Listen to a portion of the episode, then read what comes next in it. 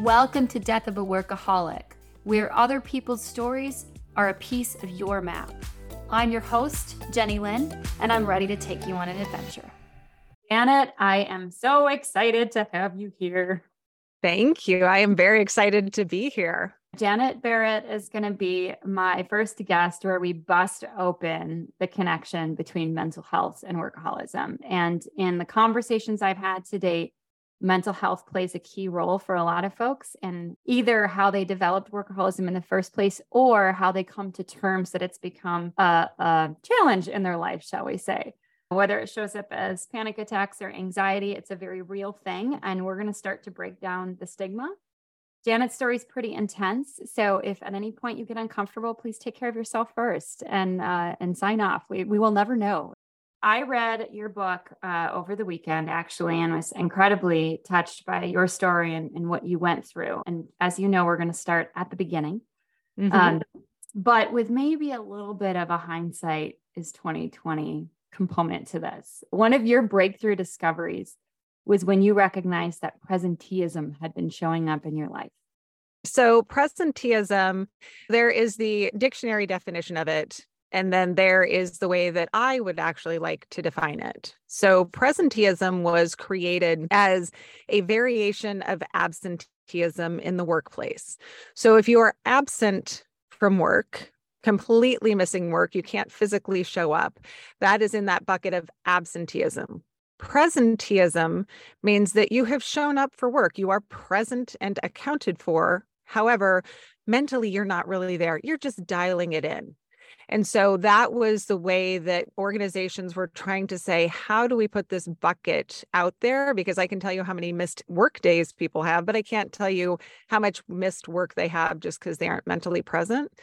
So the definition is, you know, people that are showing up at work, but they are much less productive. And I actually want that to not just be at work. I would like that to span all of life because for me, presenteeism didn't just show up when I was working. Presenteeism showed up across the board in my life where I would be physically at my kids' game, but mentally I wasn't there. I wasn't really watching. I wasn't really engaged in what was going on. I was thinking about a million other things and I was distracted by things and I was thinking about emotions and whatever. So that's that's the definition of presenteeism to me. And so dialing it in for life sounds like it can look a lot like actually getting a lot done and being productive and being a workaholic. How did that start? Like, what was your point where you realized, not even where you realized, let's back up before you realized. when did you start dialing it in, Janet? So I don't know that I actually know the answer to that because for me, it happened very young. So I learned at a very young age to compartmentalize and only show things and really contain myself in a box, if you will. And um, I originally controlled a lot of that emotion, unfortunately, using alcohol from a very young age. And when I stopped doing that, I started using work and I used work to numb all of my emotions. I used work to distract me from problems that were happening in my life. And I was one of the most productive people, but I wasn't really present at work because I had so many things going on in my personal life. And I wasn't really present in my personal life because I was so consumed with trying to do so much at work and not really being involved or present in anything. And honestly, I did not know that I was doing that. That was just how I lived life until I was 49 years old.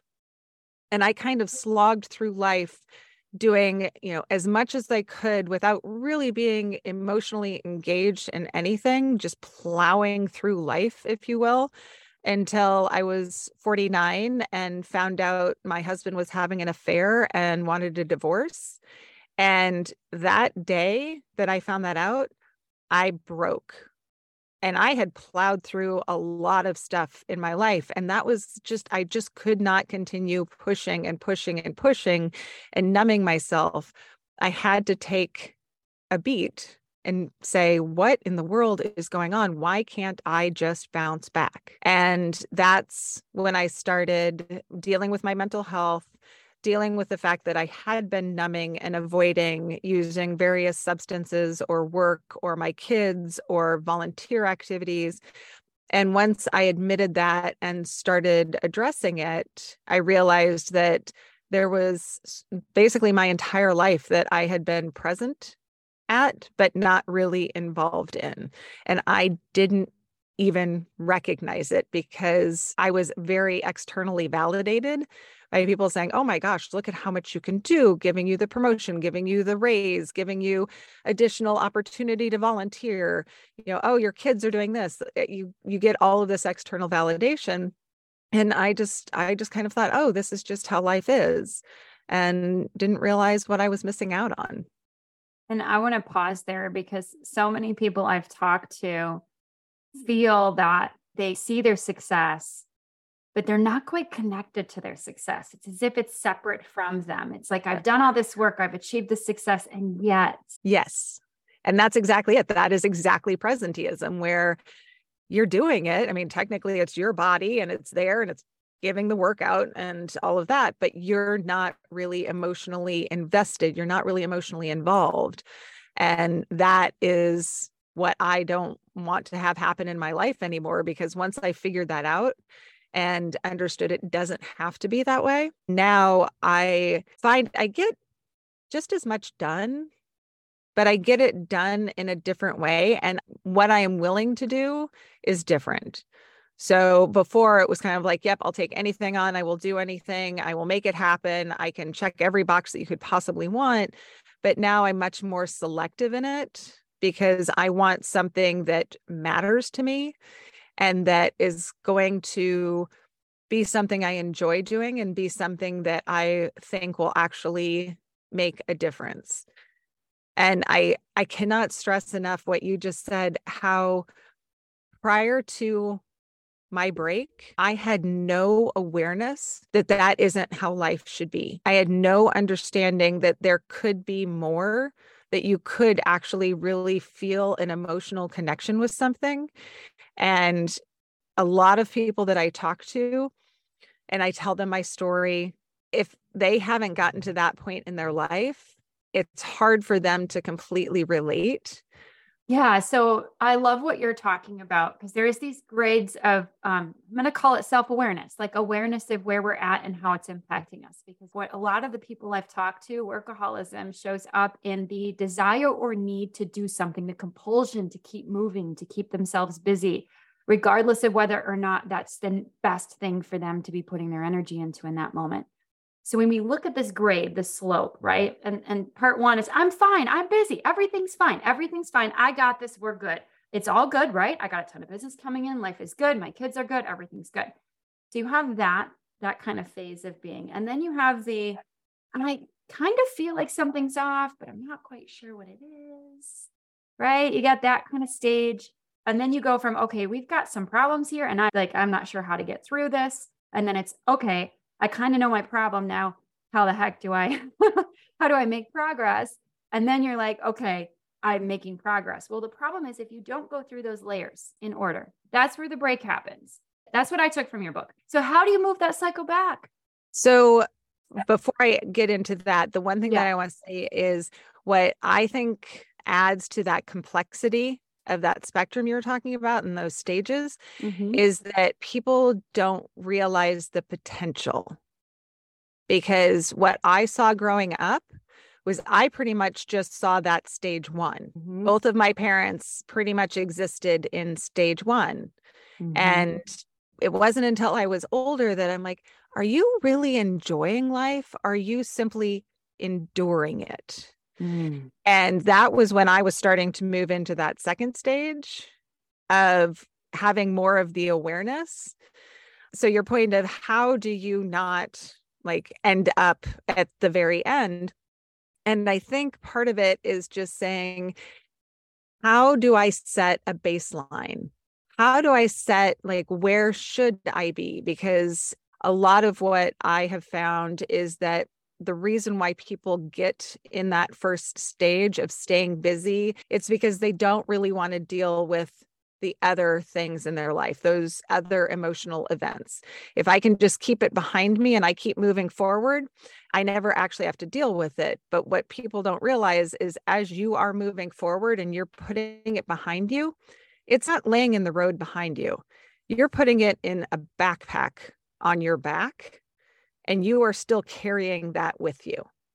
And that's the baggage that is not allowing you to really engage and be emotionally invested in what you're doing because you're trying to keep it behind you by moving forward and you don't realize you're carrying it forward with you. So, what I want people to do is to take a step back and pause and figure out how do you find those emotional events and how do you deal with them after they've happened, how do I learn from it and then actually set it down and not keep it in my backpack? So, how heavy was your backpack the day that you broke?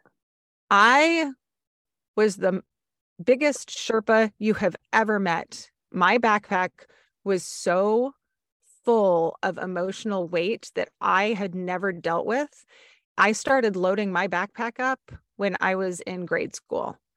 So, trigger warning I was sexually abused in grade school, and I had no idea how to ask for help. And when I did finally ask for help, I had a guidance counselor in seventh grade tell me I was lying, which just simply validated exactly what my abuser had said, which was nobody will believe you. And that emotional weight started. And that's actually when I started drinking. And it went on. I just kept putting in my backpack and pushing through. And by all outward appearances, I was incredibly successful. And so all of that external validation kept reinforcing in my mind that I was okay. I was going forward, even though inside my head it was like uh, just a cacophony of sound, just screaming, like, things are wrong, things are wrong. I kept saying, no, the outside world says you're fine. So you, you just need to put whatever's in there away because that's how you move forward. That's how you are successful. And it literally kept layering on and layering on until I got to that very end. I could take anything on until I couldn't and realized I actually was not resilient at all. I was just an emotional Sherpa. I had that backpack that was huge and I kept carrying around until finally it completely crushed me. It's funny you use the backpack analogy. I use the Pandora's box analogy. And once it opens, it can't be shut. It's like things springing out everywhere. And it's like, all right, well, we're, we're here now. We don't have a choice but to deal with it. Uh, but I want to comment on something you said um, about moms Moms yes. are workers too. Parents are workers too. Never forget that this workaholism thing doesn't just apply to oh, your yeah. work in a professional environment. You can show up the same way with your family and your kids and carrying the business of the house along or the business of your partnership, whatever that looks like for you. And you did, whether you were in the office or whether you were in the home, you were carrying that. Absolutely. And I find that both as you get advanced in your career, if you have people working for you, or if you're at home and you have kids, you end up taking on even more emotional baggage because when you have to present information to your kids or to people that work for you, you want to present it in a way that is the most palatable for them so they can take the information in and keep moving forward without getting derailed by it. So I give the example of a company being acquired by another company.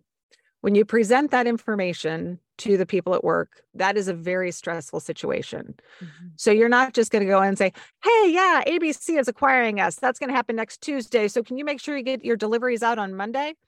You can't do it that way you have to figure out an entire communication plan for how you present this information to somebody. And when you have to go through that, whether you're a parent and you have to say to your kid, you didn't make the hockey team, or you're telling people at work some other change, you take on some of that emotional stress for them because you don't want them to have to deal with as much so they can continue going through their life and ensure that the company is still successful, that your family isn't falling apart. And adding that stress to your, you know, backpack into your Pandora's box, shoving it down, whatever it is that you're doing, and never really dealing with it and never really addressing it and truly letting it go, that's, you know, even more that you add on top of it. And so your backpack was extremely heavy, but you did start to let it go. And so your book, really, by the way, I highly recommend it. Stop the Break. And here's why, guys. She hacks the hell out of this, pardon my language, but she literally makes something that's very non-linear, which is emotional management, to something that's very linear. So for those of us that love to work with our left brain a little bit more, it's a nice transition point.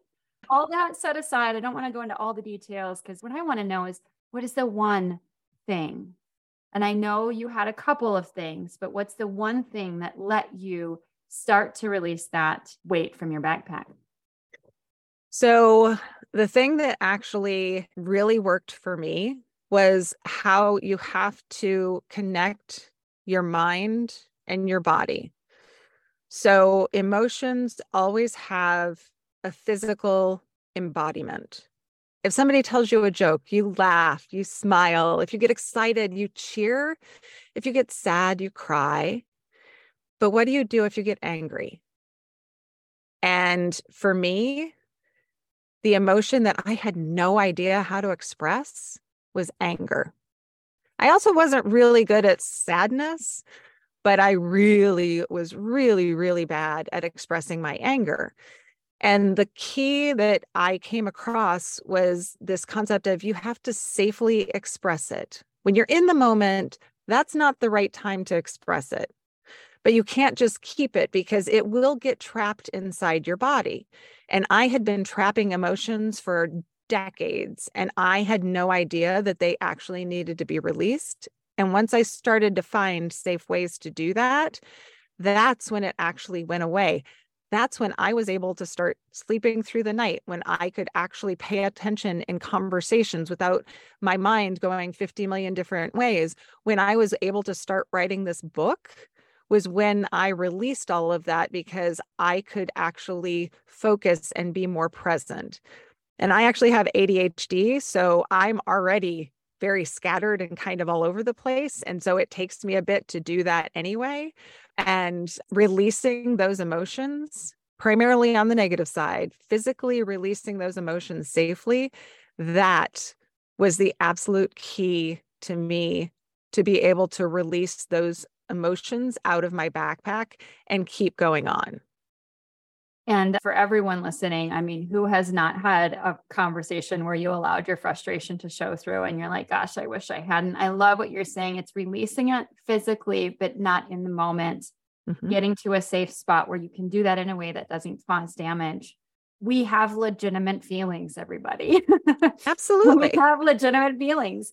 And I can tell you that when I approached my kind of break point as well, that was a key indicator for me as frustration started seeping out. Things started seeping out when I could, when I didn't want them to, and I was getting less and less control. And if we can all avoid that, my gosh, what a great oh, yeah. this would be. So you're kind of hope for everyone else, what I'm hearing is that they will not wait until their backpack gets so heavy it crushes them. In order to do that, it means stopping and looking and reflecting and doing some of this work before it becomes a problem. And it's a huge thing people ask me, say, why this podcast, Jenny? And I'm going to tell you a big reason why is because I want people to hear a whole lot of stories so that they can start to number one, stop the left side of their brain a little bit and open up the right side. But number two, so that they can maybe see a bit of themselves in their story reflected in all of these different stories, because, like you said, they're very unique. And in that process, see what they maybe can't see if they were to just keep trucking through, right? Because we get myopic in our view and we just keep trucking through.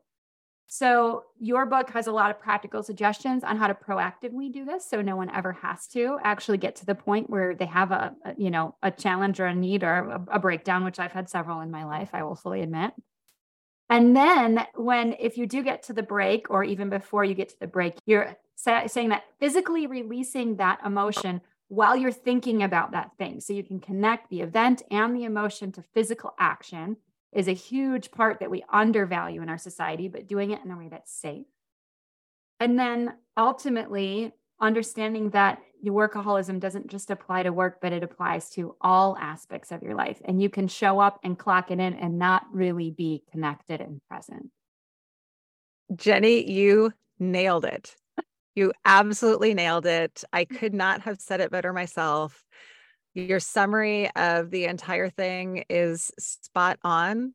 I would love to add one quick thing, which is the one slight other big nugget that I would love people to understand is I think we all have warning signs. Mm.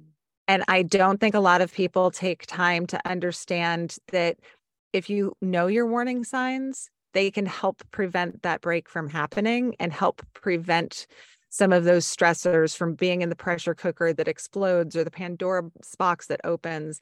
If you recognize that it's starting, that you can prevent it. Um, so, all of those things, being able to physically release, going through life, understanding where you should be, if you know your warning signs, that's a really good step in the process to be able to prevent not even getting to a break, but getting into that second level of overwhelm and wondering what's going on. Just using those things to help you always stay really in balance. I love that. And I'm going to say I interviewed Penny Zenker recently, amazing interview, and she had a similar kind of watch for the warning signs. What I love about your book is you really do dive into how to identify your warning signs. But if you were to give people just like a quick teaser on that, what would you tell them to do to find those warning signs? Because it's one thing to say it, but it's another thing to actually, I don't know, figure it out. so I think there's kind of two separate buckets of warning signs. One is physical, and then one is actions. Mm-hmm. So I I will give you a couple of my warning signs. My initial warning sign are my shoulders when they get tense. So if you have something that you know when you're getting stressed, your body reacts. Some people it's their stomach, some people it's their shoulders, some people it's their hips. There's lots of different things. If you know the physical side, you can think about that. And as soon as you notice it, there you go. The second one is what is it that you do to avoid things? It's really easy to scroll TikTok, to be on any social media, to um, watch a TV show. What are those things that you do to avoid something? For some people, it's actually exercise. That's another warning sign. Whatever it is you use to fill your time, you are doing it to probably avoid something else. Not always, but a lot of the time. So have those kind of buckets of what are the things you do. And I will tell you what I do with mine after I've identified mine. I actually have a printout and I'm pointing to it, not that you can see it, but mm-hmm. I have a printout of my warning signs and it's taped to my computer because I'm in front of my computer all day. And it keeps it top of mind so that when one of those things happens in my life, I automatically have it in my line of sight so that it stays with me and it holds me accountable. So if I'm sitting here with my shoulders like this and I'm all tense and I look over and I see my list, I'm like, oh, darn it. And it makes it forces me into dealing with whatever it is I don't want to deal with. So what I'm hearing is for those um, workaholics that are listening, which, you know, of which I am definitely one, and we love our action items and our homework, right? Uh, it sounds like the homework would be, in addition to reading Stop the Break, um, is also to really just take inventory of the things that, that you do to avoid work or avoid things, which we all mm-hmm. have, and then understand that that's telling you something that you're trying to avoid something, you're just not sure what. And then the second thing you're recommending is that people understand physically how they respond and react to stress, whether it's hunching your shoulders or one of the things you said that resonated with me is constriction in the throat. I get that a lot um, when I get mm-hmm. excited or panicky or um, basically anxious. It comes up and shows up like constriction in my throat. So really understand how it shows up in your body so that you can see it and say, okay, I'm here. Like you're not fixing it, you're just recognizing it. And exactly. That's the first step because then from there, there's a million things that you can do differently once you recognize it and can slow and move into your body and out of your head. Absolutely. Janet, I am so honored to have you here. Janet Barrett is a proactive mental health advocate, speaker, and writer. She is the founder and CEO of Cerebral Health, a company focused on eliminating the stigma around mental health, which you helped us do today. Thank you. And helping individuals learn how to thrive. Um, Janet, thank you so very much for being here. I hope everyone picks up your book and reads it. Like I said, I loved it. Thank you, Jenny. I truly appreciate you having me here. And I love the work that you are doing around this concept because it is so important. So thank you so much.